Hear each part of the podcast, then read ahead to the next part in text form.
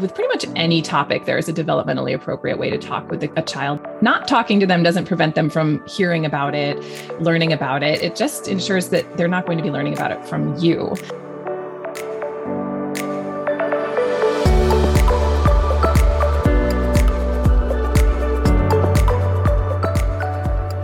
This is the Curious Neuron podcast, where we take a compassionate approach to science based parenting. Join us as we break down the science of child development and parenting into digestible and applicable advice.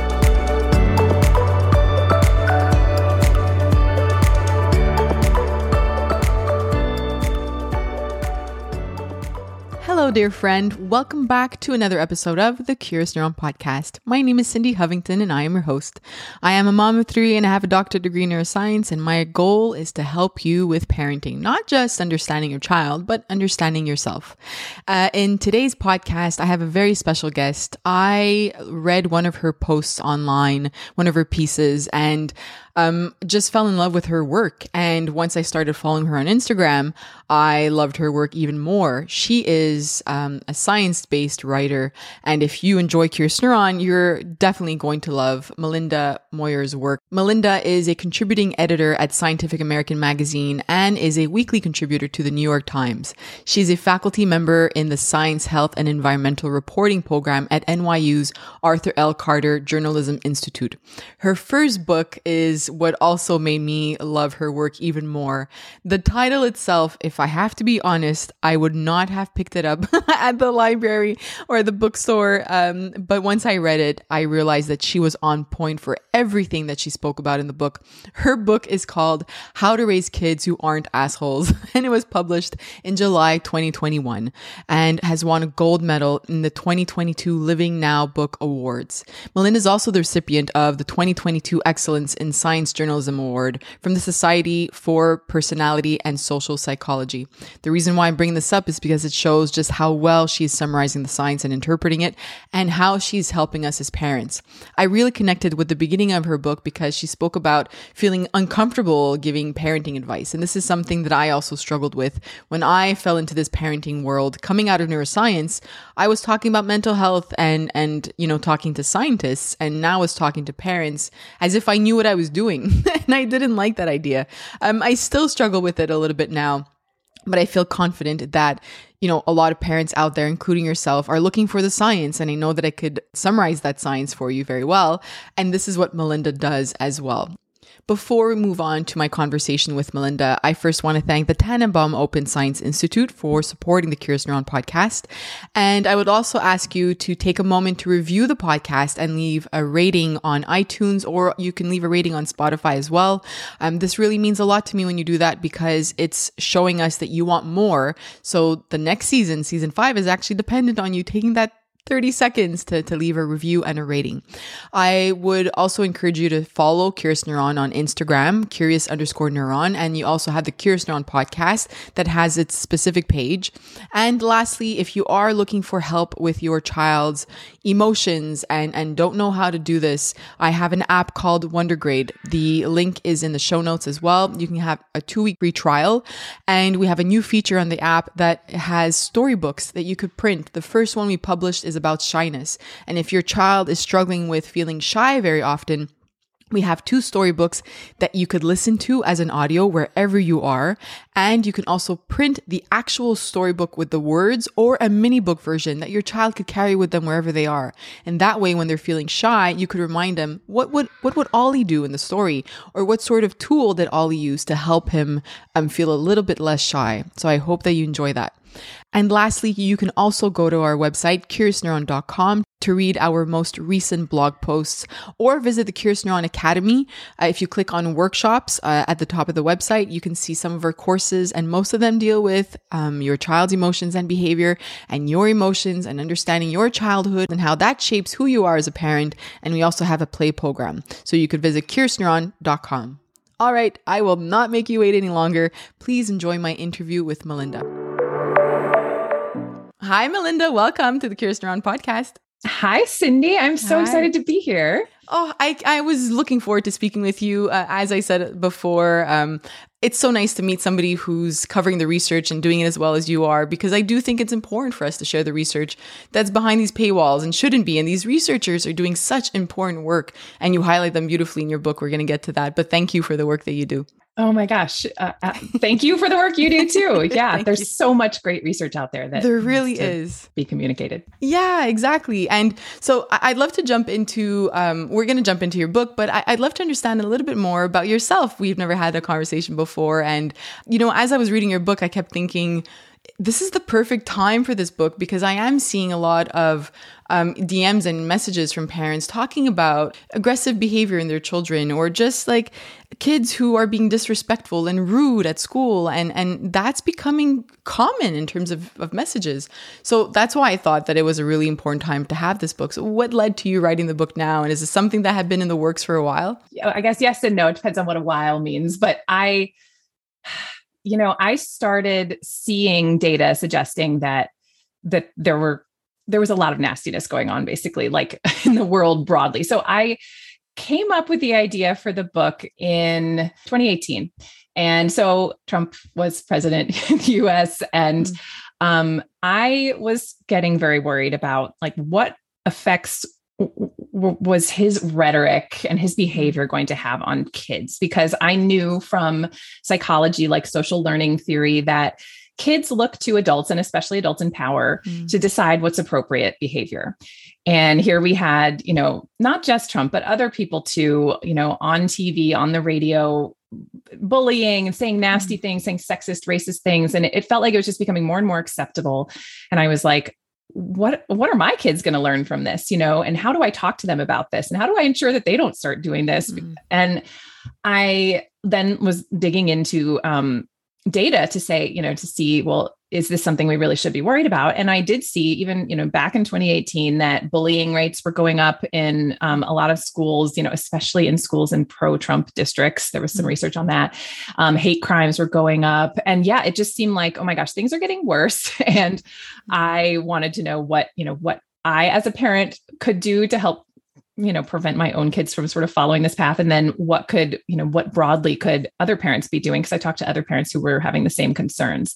So yeah i mean it, it it's been going on a while but i do wonder too like what effect the pandemic and all the stress and anxiety mm-hmm. and you know depression that kids might be experiencing what role that might be playing in this kind of like aggressive behavior that we're seeing too? Because we know that you know anxiety in kids can sometimes manifest as as aggressive behavior and same with depression so i'm sure it's in a way like even even worse more acute right now and I question the same thing regarding the pandemic, you know, and what's happening within homes, because we are seeing research around that as well, where, you know, the, the environment has changed in, in homes. And even with the first lockdown, right, there were higher levels of abuse and neglect within the household. So I always like to look at both sides, you know, what's happening with the parents and what's happening with the kids. And I don't know if you've experienced this as well on social media, but I find comments are a little bit more harsh these past uh, couple of months. I would say even more than that, like a year. And I always wonder, like, are are we seeing that parents are just burnt out and just frustrated with life? And understandably so, these past few years have been very difficult, but I wonder how much, and I, we probably don't have an answer to this, but just in terms of conversation, how much is just trickling down to our kids in terms of us not having this patience anymore and maybe not being kind to them, not intentionally, but we're tired and frustrated. Yeah, mm. absolutely. I'm sure that's playing a role too. Um, yeah. yeah, I've had a lot of conversations with friends recently about just they're seeing other adults who are really short tempered right now and really not mm-hmm. being kind and and yeah i mean not only is that like modeling behavior for kids too but these you know a lot of these adults are parents and so if mm. if they are you know engaging with strangers in ways that are really like not very patient and yeah. what are they doing at home with their kids they're probably mm. you know also really struggling and maybe not being the most responsive warm parents maybe not able to set boundaries like and that's going to have all sorts of trickle down effects on kids yeah. so yeah there's just so many things going on i think that could be affecting kids mental health and behavior You know, one of the take-home messages from your book, um, and I'm I'm going to read the whole title, and and, and pa- nobody's heard me swear before, but I do swear, uh, and it's not that bad in the end. But how to raise kids who aren't assholes, and I have to be honest. If I would have seen this on the book on the shelves and not known you and your work, I would have been like, yeah, why? but now that I read it and then I I knew the work that and the message you were trying to get across, it is exactly what we need to read as parents. And for me, the the take-home message of all of this is we're going to make mistakes as parents and we might not know what to say in certain circumstances or how to help our child develop certain traits. But the big picture that I took home was we need to have conversations no matter what. When you do sit down and have these conversations, then no matter what, even if it wasn't the right way of saying it, or if, even if it wasn't the exact words you needed to use, you had the conversation and it's a good start, especially with what we're seeing um, around, like you were saying, you brought up the Trump when he was in, but now we're seeing a lot going on this week too. And I, I hear a lot about like, you know, we can't be silent. And I think this applies with our kids. If they're old enough, we need to have conversations around what's right and what's wrong and what's kind and what's not. Um, it was my take home message the right one, I guess, that you wanted people to get from your book? Yeah, I was going to say, I'm so glad that was the take home oh, message oh, that you got because that is like the key thing that I want as the takeaway from the book. Mm. Because, yeah, I know I jump around in the book and I talk about a lot of different topics, but I feel like that was one theme that I just kept hearing no matter what kind of psychologist I was talking to, what issue they studied, they would say, just, you know, we need to be talking more with our kids about this issue, you know, bullying, sex, sexism, mm. racism, um, like anything. Um, we tend to pull away from hard topics as parents. And understandably, like we might be worried that we're going to scare our kids or, you know, corrupt their innocence, or we might think mm-hmm. they're not, you know, ready for it. But really, I believe that with pretty much any topic, there is a developmentally appropriate way to talk with a, a child about it. And yeah. that there are so many benefits to doing that because not talking to them doesn't prevent them from hearing about it, learning about it. It just ensures that they're not going to be learning about it from you. And, mm-hmm. you know, they might be getting it from YouTube then, or from yeah, their true. friends, or from, mm-hmm. you know, who knows? And that that, that source of information might not be trustworthy. So, yeah, good. and as uncomfortable as these conversations can be, you know, we do need to have them. And I'm thinking of like racism and sexism and having these conversations and first pr- addressing your own biases. Maybe you have some biases or stereotypes that you need to work on as well. Um, but what I also enjoyed is the fact that like you're not. Sometimes parents are worried about parenting books or parenting advice, and being in this field, you know that we we you're similar to myself where we don't want to just tell them what to do. We want to give that research and say like this is what the research suggests, and here's how you could do it within your home. And I love that you give that advice. So I, I guess to start off, I, I know this whole conversation is we're going to focus on like how to raise a kind human. And and I I would start off with kindness and you you you had this in your book. Would you start there in terms of like modeling kindness and and how how can we begin doing this within our home? Yes. Yep. That was um really the first chapter because i mm. thought well that's when i was trying to think of like what's the opposite of an asshole? What, what are the qualities? Kindness came out as pretty much up there like kindness generosity yeah. um compassion like all of those things are very closely related. Um so yes modeling kindness as a parent is very important you know um, even just how we engage with our kids like are we respectful are we kind with our own children you know are we kind to our partner mm-hmm. mm-hmm. in the pandemic that was kind of hard to do sometimes yes. but but kids are you know they're constantly like i describe them in the book as like social detectives they're looking around trying to understand how they're supposed to engage with the world and they're looking around at us to learn mm-hmm. what's appropriate you know what what should they do in a particular situation? So what we do as parents really makes a huge difference in terms of what they learn.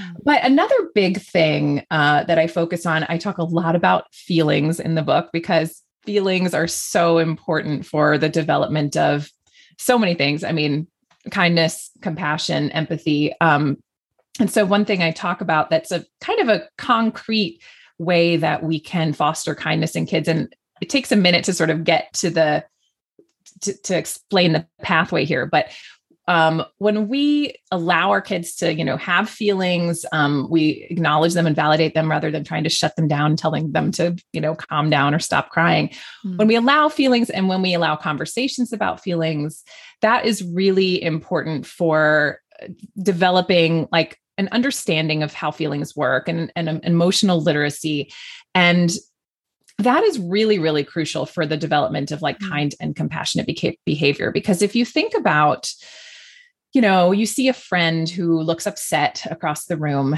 and you want to figure out how to help them and make them feel better. You have to be able to look at that friend and read their body language, maybe their facial expressions, and figure out based on what you know about feelings, maybe your own experiences with feelings or conversations with feelings you've had with your parents. What is my friend feeling right now? And mm-hmm then what is the best thing for me to do to help somebody who's feeling that feeling? And so you really have to have this like strong literacy in in like what does a feeling look like? Well you know how does embarrassment look compared with fear compared with anger? Because you're going to want to help your friend differently depending on what feeling you're seeing and and what you know about that feeling and what's mm. helpful in the situation in which you're feeling that feeling. So just ha- like building a, a home in which feelings are are something that that is is fodder for conversations mm-hmm. is um, okay to have is okay to you know help your kids manage but at the same time like okay to just sit and, and have like that you don't yes. want to try to shut down um, yeah. that is very very helpful ultimately for helping kids develop these skills so that they can become thoughtful compassionate mm-hmm. and kind people I know what parents are saying right now because I've heard it before. If we haven't learned this ourselves, right? So if we were raised in an environment where our emotions were just crushed or brushed aside and said, you know, whenever it's negative, we don't ha- we don't need this in the home. Just just brush it off, get over it and stop being a baby. And now what I'm hearing from parents is so I was taught to do this. Now how do I unlearn this and how do I make sure that I speak about emotions properly with my child. Not all parents, obviously, but parents that are struggling with these emotions in, in their child, they don't know how to approach it. H- how can we start the work, I guess, if mm. we know we need to, that's our end goal, right? We need to make emotions feel comfortable within our home. Like you said, not just about like being able to express them, but being able to sit in them. But if, how do we begin that if we haven't learned that? Yeah, I do think that's hard because I yeah. certainly went through this journey when I was reporting and writing my book where I would learn, you know, okay, here's maybe the most constructive way to handle a situation, but then I would see myself doing the exact opposite because my instincts would kick in, my emotions yeah. would take over too. And I would sometimes like snap at my kids. And I had to kind of go through this process of like unlearning my own reactions. I mean, um, I think so it does take time and and it's not like you're going to get it all of a sudden. Like it's not you're not going to just transform that. after reading exactly. research into like the perfect parent, right? Because so much of our parenting is reactive and it is rooted mm. in our own experiences with our parents growing up and mm-hmm. what, you know, we we were taught to do mm. and whatnot. And we're human. And we're human. exactly. Yes, we're yes. human. So we're yeah, we're not robots. Um, so I think we are going to continue to kind of stumble and and react in the ways maybe we don't want to. But over time, you know, I've found like my first step with with my kids and engaging with them when they had like tantrums or just really big feelings was just if I could just get myself to not say the negative thing and just sort of stay silent and try to keep my face mm. sort of neutral, like that was a first step that I had to go through where I was like, instead of, you know, I had to bite my tongue. So I didn't say like, calm down or it's okay or you're okay or stop crying. It's not a big deal. Like that was my first step was just biting my tongue. And that was like hard enough. But then I got mm. to that point and then and then i could sort of instead of like having this negative emotional reaction to their feelings which i still sometimes do have like i could mm-hmm. instead think about trying to be compassionate think about what are they you know what are they going through right now? Like what is it like to be my kid right now? That must suck. Like they're, they're really sad. They're legitimately sad. And then i mm-hmm. could actually think of more like compassionate things to say but i just kind of went step by step and tried to cut out the worst bits first and then as i mastered that add on a little bit more of like okay now could i could i you know crouch down with her and be right next to her while she's screaming is that am i going to be able to handle that and you know show her mm-hmm. that i'm here for her etc so then just like adding little things the way you just described it makes it more manageable for somebody who says, I don't know where to begin. Just start with baby steps, like anything else, right? The small steps that matter that you you just said something that reminded me another part that I loved is is how human you were in this book. And you know when we cover when we cover science or we cover anything around parenting and I think you you addressed this at the beginning of your book like not wanting to give parenting advice or write another like parenting book that just adds to all the stress that some parents are getting. But I think it's important that we address the fact that we are parents ourselves and human and that we we are not perfect. And we need to hear that as parents. Even myself sometimes I have days where I'm like oh everything just just like went like nothing went right today and i have three i have three kids ages three five and seven. There are quite a few of those days. And especially especially when i'm tired or like you know you have a deadline and, and you're just your mind is somewhere else but you mentioned those parts in your book when you would struggle or you know when you had those human mom moments and that's okay for us to have them.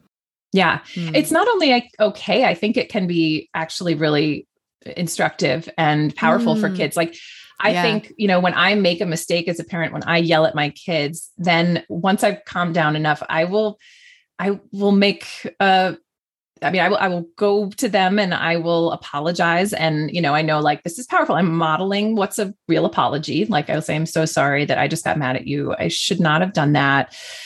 Um, and then sometimes i will use it as an opportunity to let them problem solve for me. Like mm. i will mm. say like what do you think i should have done? Like I, you know i'm so tired and i think that might have been why i snapped but like what could i have done instead of yelling at you? What should i have done? And then they think through like oh you know mom sometimes this works for me or maybe you should try this and they love that. So then i try to turn it into like a teaching moment and and a empowering moment for them. Um so I, I sometimes i feel like we can take these mistakes and actually turn them into a net positive um, mm. so that's how I sometimes try to think of it. Um, because yeah, I'm constantly doing things that I wish I wasn't doing as a parent. Um, and so, and that's okay. And I, yes. I also think of like, you know, parenting is like full of infinite opportunities to teach our kids different lessons and stuff. We do not have to take every single one of those opportunities in order for our mm-hmm. kids to grow into amazing people. We can take them every so often and we can miss a bunch of opportunities or screw mm-hmm. them up. And like, that's not, that's not going to screw them up we can just, yeah. you know, take them as we can when we have the wherewithal and the energy and, mm. you know, to, to, to use them, but we don't have to take all of those mm. opportunities. Mm. It's true. When I think of the the batches of emails, like different categories that I get, there's always the, the, the number one thing is like emotions and behavior, and how do we support our kids with that. The second one is about resilience. How do we raise a resilient child? Because oh, and actually, interestingly enough, I I, I met somebody last week um, and and I, oh yeah, I even wrote this down. There was a line in your book that said, "I tend to avoid cocktail parties," and I related to you so well, so much. You were like somebody that I've known all my life because I don't like these either. And last week I had to go to a cocktail party, and the first person I spoke with said, "I hate parenting advice." I I absolutely don't like following parenting advice. I want to do things the way I want. I'll make my mistakes and and so on. And I said, I, I completely get that. With Curious Neuron, we try to nurture the parent first. So I said, who's ever, you know, who takes care of you? Who makes sure that you're doing well? Who talks about your self-compassion and all of that? So that was a different conversation. But this person's partner told me, you know, I think kids aren't resilient enough. I think that they're being spoon fed and, and given and not given opportunities where they can build that resilience. And, you know, we're cuddling them at, at school and making sure they're fine and no bullying and let's have more programs. I think every child should be bullied to be become resilient. And I thought I want we should address this because mm. I don't think every child needs to be bu- bullied to become resilient, and and maybe we need to address this. yes, this question. I uh, I have thoughts too. Yeah. Yes. um, I mean, in in some ways, I do agree with the sentiment that we we need to make sure that our kids have opportunities to mm. feel discomfort and to be yes. challenged and to mm. experience mm. failure because i do think that that is what builds resilience is having kids live through something that is mm. difficult maybe um, maybe they forgot their homework you know and they have to go to school without their homework and sort of deal with the consequences mm. or um, something like that like we do sometimes i think as parents jump in and rescue kids from having to experience those bad things and yeah. i certainly have i do that as well mm-hmm. and so i think we should be thoughtful about ensuring that our kids have opportunities to you know be challenged and to be uncomfortable because in doing so, we can help them develop the skills to live through those and endure them and maybe grow from them and to recognize, like, oh, it's not the end of the world when something mm-hmm. difficult happens. I can get through this and maybe even learn something from it.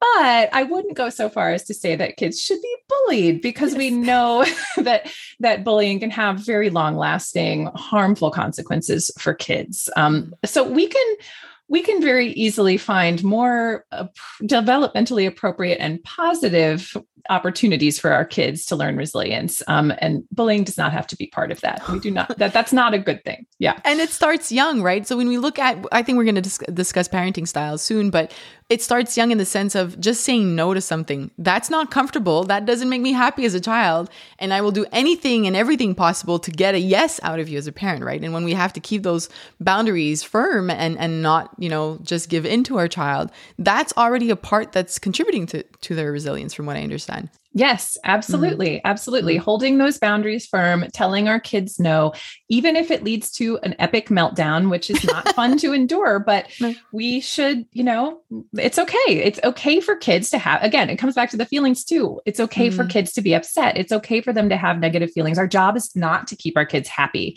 And I think actually keeping our mm. kids happy is really counterproductive because that's not as an adult, you don't get to go through life constantly happy. You don't get all of your problems solved by some magic fairy. You know, we you have to deal with them. You have to solve them yourself. and, and so what we want as parents is to be building the skills that allow our kids to deal with those moments. Um, mm. Yeah. So um, there's so many ways I think that we can build resilience. I mean, I I was I've been thinking about this a lot with my own kids, and there have been so many opportunities in just recent weeks where like my um, you know, my son forgot something at school that I knew he was going to want. And I had to think, should I drive it to school to drop him off or should I mm-hmm. let him hmm. deal with the disappointment? Um, yeah. And maybe, you know, in being disappointed, he'll realize he needs a better system for packing his bag in the morning, yes, right? Yes. Um, and there was a time when my daughter went to a sleepaway, uh, a sleepover, and she called me and wanted me to take her home and and it wasn't because she wasn't having fun it was mm-hmm. that she wanted to go to sleep and she couldn't figure out a way to go to sleep because the other girls were being loud oh. and we ended up problem solving through it and she found a quiet place to sleep and she was very glad that she stayed but i almost got in the car to pick her up mm. but i was like you know what she, she'd always been kind of nervous about sleepovers anyway mm. and i mm. was like if i can get her through this and have a you know have her have a good experience um and having lived through this little blip this little challenge then mm. she's going to want to do more sleepovers. But if I had rescued her at 9 30 at night, the next time she had a sleepover invite, she might say, I, gosh, last time I couldn't handle it. I, maybe mm-hmm. I just mm-hmm. shouldn't go to sleepovers. Maybe it's I, true. maybe I'm not a sleepover kid. Mm-hmm. so, you know, I, again, there's all these little moments I think where we can, if we have the wherewithal and the ability in that moment, we might not to think through like, what could I do in this moment that's actually going to help my child through the challenge rather than rescue them from it, then that can be really helpful and powerful. That's such good advice. You know, you just showed that there are lots of opportunities to build resilience within our child and and we have to just be aware of those moments because I think it comes from a good place, right? Where we just want to rescue our child, make sure that they're not sitting in those uncomfortable emotions. It would have been easy to just jump into your car and, and go bring that item to your your son or go pick up your daughter, but I think when you're more aware of situations that can build that resilience, then you realize, okay, this is a good one. This is one that I could just follow through with. Um, I, I, guess that brings me into the conversation of parenting styles, and, and we'll get back into some traits and some qualities. But we hear a lot about parenting styles, and I've spoken about it on my platform as well. And it's something that we wouldn't hear about before. I remember speaking to my mother-in-law. And She's like, "Parenting what style? No, I just parent. it's just you just do it. Like there's no category or style or mm, responsive parenting or positive, whatever that is. You know, like and it's true they didn't have that. But now we have a lot of research that explains the different parenting styles. And with everything you just spoke about, I keep he, seeing the parenting styles in my mind because when we're talking about the boundaries and we're talking about the firmness and we're talking about not being permissive I, I, think that's where it plays into. So i know you spoke about this within your book. Why is it important for you to talk about parenting styles and and and share that with parents? Yeah. So when i was trying to understand like where is the some of the most compelling science in mm. the parenting world i found very quickly that it was in this realm of, of parenting style. There was a lot of compelling research comparing different there's really like four main parenting styles that have been studied really well in terms of, you know, when kids are raised by parents who have a particular parenting style, how do they ultimately fare? Even like 20, 30 years down the line, like what can we say about how well they do and even like how much money they're making and how happy they are, all these things. Um, and I found, yeah, there was a lot of research on parenting style. And so it felt like if i'm going to write a book that's based in research and what we know from the research is you know the most quote unquote like constructive way to parent then parenting styles had to be in there um, but it is kind of a, a concept that we don't don't talk about a lot. I, I don't see people using the words very much. They're also kind of difficult. There's two parenting styles that are very different but yes. sound very similar, authoritative yes. and authoritarian, and I hate that. Yes. um, but and I think sometimes too when people talk about parenting styles, it feels very um, like broad and and vague. But I actually find thinking of parenting style helps ground me and helps me remember like what are my key values as a parent the the parenting style that's associated with the best outcomes in kids is this authoritative parenting and it really has like just a handful of key tenets to it i mean one is that parents are warm um, and this is really important. We are warm. We are respectful of our kids. Um, and that's another big one. Some of the other parenting styles are not very respectful.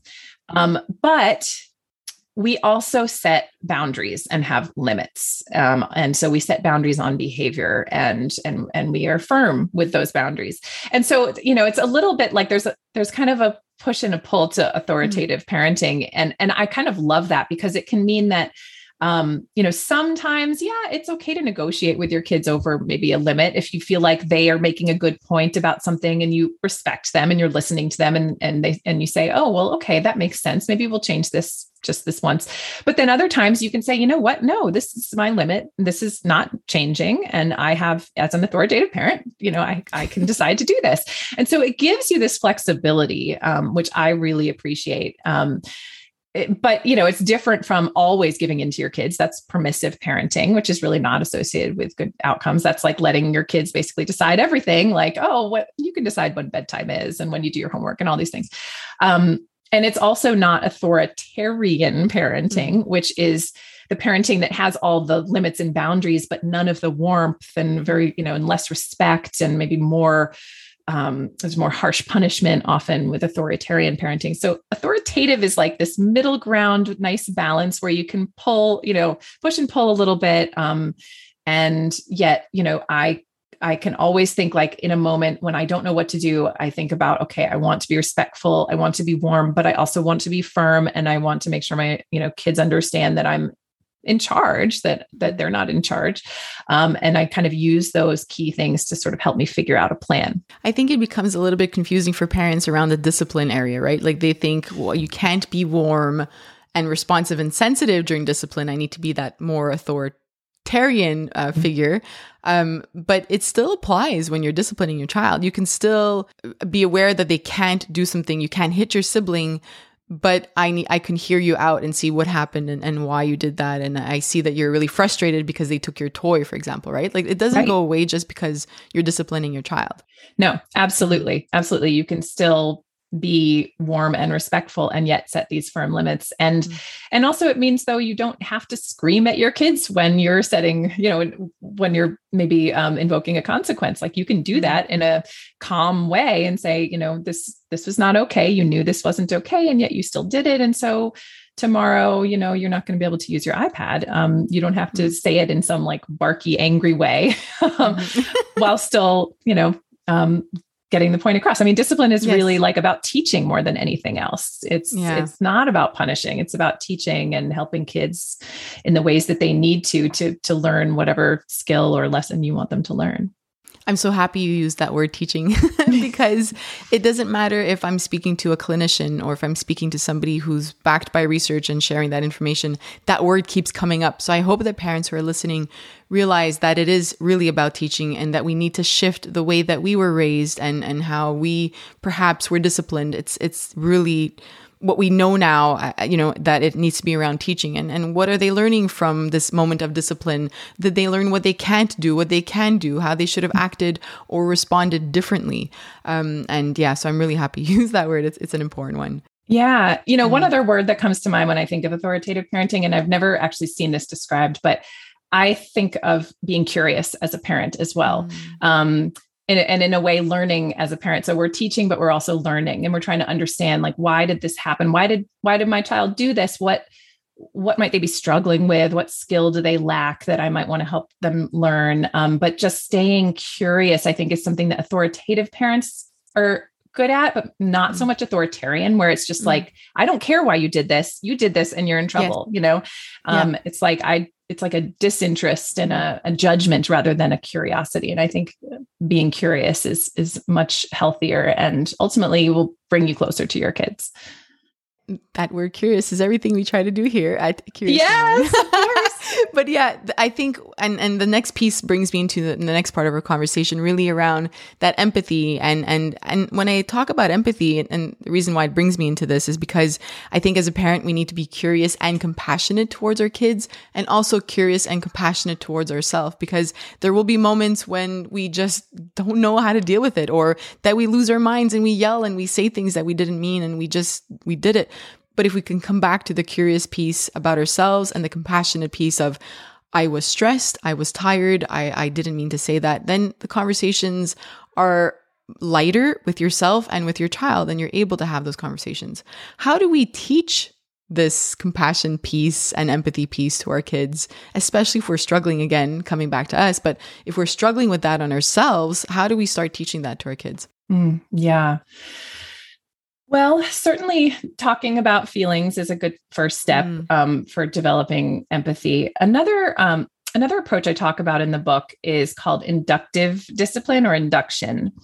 And so this involves really giving kids the why like of you know why you're asking them to do something or why you're upset about something maybe and connecting basically connecting your kids' actions to their effects on other people. Um, so, you know, I think it's hard sometimes to understand the difference between intention and impact. Um, mm-hmm. But those, it's really important for kids to understand that while they might not have meant to do something, you know, they accidentally did something or they hurt someone's feeling or whatever it is. Um, and so with induction, basically how I use it is if I want my child to do something, I ask them to do something like, please pick up your Legos. I think that's an example I used in the book. I don't just say, please pick up your Legos. I will say, please pick up your Legos because otherwise I'm going to step on one and it's really going to hurt. Mm. Um, or if my daughter who loves to hum, and I, I'm a hummer as well, but like she's humming and it, and I can tell that her brother who's trying to do his homework is starting to get mm. agitated, you know, I, if I want to intervene, which sometimes I will just let them work it out, but I might say, you know, I, would you mind maybe humming in a different room? Because i think your brother's trying to do his homework and, and your humming is distracting him. And so it's it's really trying to help connect the dots for kids um, between what they're doing and how it might be affecting other people that they might not be aware of. And what what this does is it really helps kids recognize that they're part of this larger whole like whatever the community they're in their home their school like they are they are they're not just um, themselves like they are part of this and everything is happening that everything that happens can affect other people so that's something i use a lot to help build compassion and help kids recognize like oh you know maybe if i do something it's going to affect more than just me it might have impacts mm. on others and then um you know one skill i talk about a lot in the book is called theory of mind which um, mm-hmm. um is really important precursor for compassionate behavior. So mm-hmm. theory of mind is essentially just the ability to put yourself in someone else's shoes, to take another person's perspective and to understand that like another person could have a different experience, emotional experience than you're having. Um, and I I use this a lot with my kids when I'm trying to help them understand why someone is is behaving a certain way or why someone's asking them something. So, one example I'm thinking of from the recent past was when um, my son was upset because the bus driver had separated him and another kid, and they were being really loud on the bus. And he said, "You know, I, but I wasn't doing anything mean. Like, I don't understand why he separated us." And and I said, "Okay, well, let's think about what it's like to be a bus driver. let's think about what their what their job is. What do they need to be doing when they're driving that bus?" Mm. And gosh, you know, being able to focus on the road is really important in order to keep all of you safe. And and sometimes you know when when there's loud noises behind you and you're trying to focus it's really hard to focus. And so i wonder whether maybe he separated you because all the noise you were making was distracting him from doing his job. And you know and i could tell my son was like oh i hadn't thought of that. And so anytime we can sort of create that bridge mm. between like you know why again it's really answering the why like why mm-hmm. is somebody doing this why is a person asking me this and connecting it to your child's actions that can really build this empathy and compassion and theory of mind mm. I'm going to place ourselves in a school right now because this is a situation that I've heard over and over again, even before the pandemic, where a principal or a teacher calls the parent in, the parent comes in, um, they're told that their child has been was mean to another child or did something wrong to another child or has been bullying something to that effect. And the parent says not my child. This mm-hmm. is something that again that i've heard over and over again. And i think it's so hard. I'm I, my kids are are not um, in the school system yet so I, I don't i haven't experienced this yet but you know, I, I, I could imagine how much it kind of ugh, it hurts to hear that, and you you might say to yourself that my child knows better than to do that. What do you say, or what can you say to parents who get called into that situation and, and just want to automatically say, "There's no way my child would do something like this." How do we move forward and explore? I guess we'd have to be curious, but how do we approach mm. this? Yeah, it's really hard to be told yeah. that your kid has done something maybe that's unsavory, right? Um, we all want to think that our kids are, I mean, most of us have great kids, uh, but that doesn't mean that they can't make mistakes. That doesn't mm mean that they're not going to sometimes be unkind, right? Um, and I found the research on bullying to be some of the most eye opening research that I came across in writing my book because. mm There are a lot of assumptions I think that we have about bullying that are just not accurate as parents. Um, one of them is that um, bullies are always their behavior is always on purpose. You know they're they're mm. trying to hurt other people's feelings. They're really just they're just like doing it you know to, to make people miserable. And there certainly are some people who bully who are like that. We've probably all met at least one. Um, but there are a subset of kids who really, again, they don't understand that like impact intention difference sometimes. And they think they're being funny. They're trying to make a joke. They're trying to mm-hmm. make everyone laugh and, and, and really they, they're hurting somebody's feelings. Um, so there can be kids who are like quote unquote great kids, but who can engage in these behaviors. And I think parents need to, to know that. Another thing is this assumption that um, bullies are like always bullies um you know uh, they are going to bully every day if they're a bully you know it's just like their persona. And that's not true. We know from research that there it's a spectrum. Like there are kids who can occasionally bully or bully sometimes and then get bullied the next day. Mm. um and so it's that's another thing that you know again if we think like a bully is always a bully then if we don't see our kids engaging in any of that behavior at home we might assume they never do it but that's not a fair assumption. And then the other study that I thought was just um, fascinating was um, researchers like eh, I think they interviewed parents as well as asking kids about their behavior at school, and they found that the parents of the kids who did engage in bullying were the least likely to think that their kids engaged in bullying. Those were the parents who said, no, no, no, my kids never do this. So if you're a parent who says my kid is never going to do this and never has done this, mm. you know, maybe remember that statistic. Mm. So hmm. I think that in those situations, yeah, we have to reflect on the data that look, if your kid does something nasty, it doesn't mean that you have a bad child, right? Um, theory of mind takes time to develop. Kids are going to make these mistakes there, and, and it's really our job to help them through it to understand, you know, how did this happen?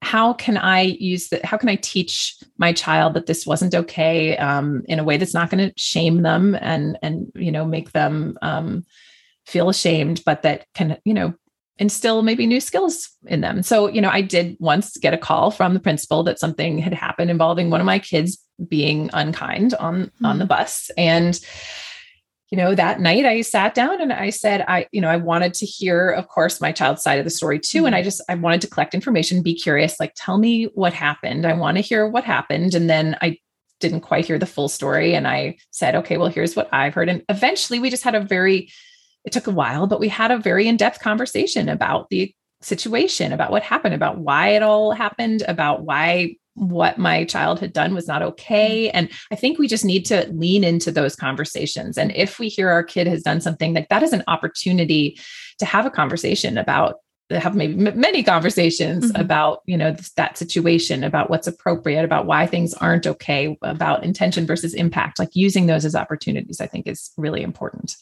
is it ever too late to have those conversations if you have a teenager and you're listening to this podcast episode and you realize I never really had those conversations and I notice my child isn't being really kind to my to me and to others is it too late to start it? No, it's never too late to start it. It's never never never too late. Um yeah, mm. I would say if if you're wondering whether you should talk to your child about something the answer is probably yes and mm. you know and if you can go into it again with curiosity um, you know another way in sometimes with kids who maybe get defensive immediately um, and they recognize like oh i think this is going to be a lecture or something um, is to go in with a story about your own childhood like let me tell you mm. about this one time when this thing happened and how and and you know what i did about it or how hard it was for me and sort of use your own stories as a way in because kids sometimes then they let their guard down and they're like oh this is about mom when really it's also kind of about them but mm. you know they're they're more open to it so that's maybe a good approach too we're close to ending our conversation. I knew I would have trouble stopping our conversation, but uh, I'm just curious with regards to the bullying, if you saw anything specific to, you know, racism or just in terms around the conversations, would you address it the same way if your child bullied and it was more serious? It wasn't just about being unkind. Is there extra information that a parent should know when it comes to that and how to address that? You know, I do think that sometimes kids are going to shock us by saying things that are either racist or sexist mm. because it it is in our culture and they're absorbing it. Um, I mean, I think it makes it just extra important to start having conversations with kids uh, if you mm. haven't already about race about um, gender you know mm. about sexism about racism a lot of times kids will infer things from like you know our our society has a racial hierarchy that's very easy for kids to see you know we know mm. that white people have more power and if we don't talk about the fact that oh this is because of racism not because white people are smarter then they, they are going to make these inferences and that doesn't yeah. make them bad kids but it does mean that we need to have a lot of conversations to interrupt that process and so i would just say don't there's a lot of shame i think when we hear like oh my gosh my kid said something that's you know yeah. hateful um in mm-hmm. some way um, mm-hmm. and I think we need to recognize that in some ways, like it happens a lot. It does not mean your kid is a bad kid. It means they've made some mm-hmm. bad assumptions and inferences that mm-hmm. are incorrect, but that are somewhat understandable sometimes based on what they see around them. And we just need to talk and explain and be curious and help them understand why that's not okay. I think it's a really good guide, what you just said, you know, of always having that talk, always being curious, and, and always having these sort of conversations with them. Um, what would you say are the three most important points from your book that you would like all parents to like start applying tomorrow? Something that you, you know, maybe it's the conversations we just had, but, um, and the conversation, sorry, with your child, but what would be some main points that you would want parents to take home? Okay. I would say use the um, opportunities that come up around you, um, situations that you find yourself in as um, launching off points for conversations. Um, mm-hmm. So if you see a Black Lives Matter sign, that's a great reason to to talk about race. Hey, did you see that sign? What does that mm-hmm. mean? Mm-hmm. You know, um, you see something in a movie uh, something happening that is bullying or you know sexism you pause the movie and say hey what just happened there? So i'm constantly looking for these like moments in our world that as we pass through it um, that i can use as conversation starters. So that is something i recommend. Um, and talking about your own feelings is okay mm. too. Like, um, you're not burdening your kids if you sometimes want to talk about, hey, I had a difficult day and let me tell you why it was hard. I think those can be really great moments for mm. kids to see that, like, we as adults struggle.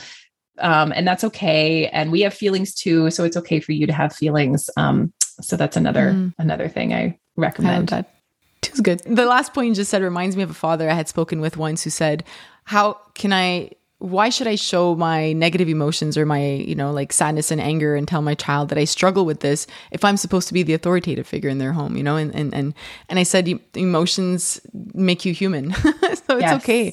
It's okay to have those. And I think we need to continue having conversations around everything that we spoke about today because as simple as it is, I'm sure parents like, okay, that makes a lot of sense. I want my child to be kind, I'll be kind. I want my child to be empathetic, I just need to be empathetic. But it's easier said than done sometimes because we do struggle as parents even within our home um, just looking at within their four walls are we being kind and respectful and empathetic towards our partner in front of our child towards our child? Um, you know you can be angry at somebody and I, I think you mentioned this in your book and this is something i strongly believe you could be angry at somebody and still be respectful and th- that's that's an important point for us.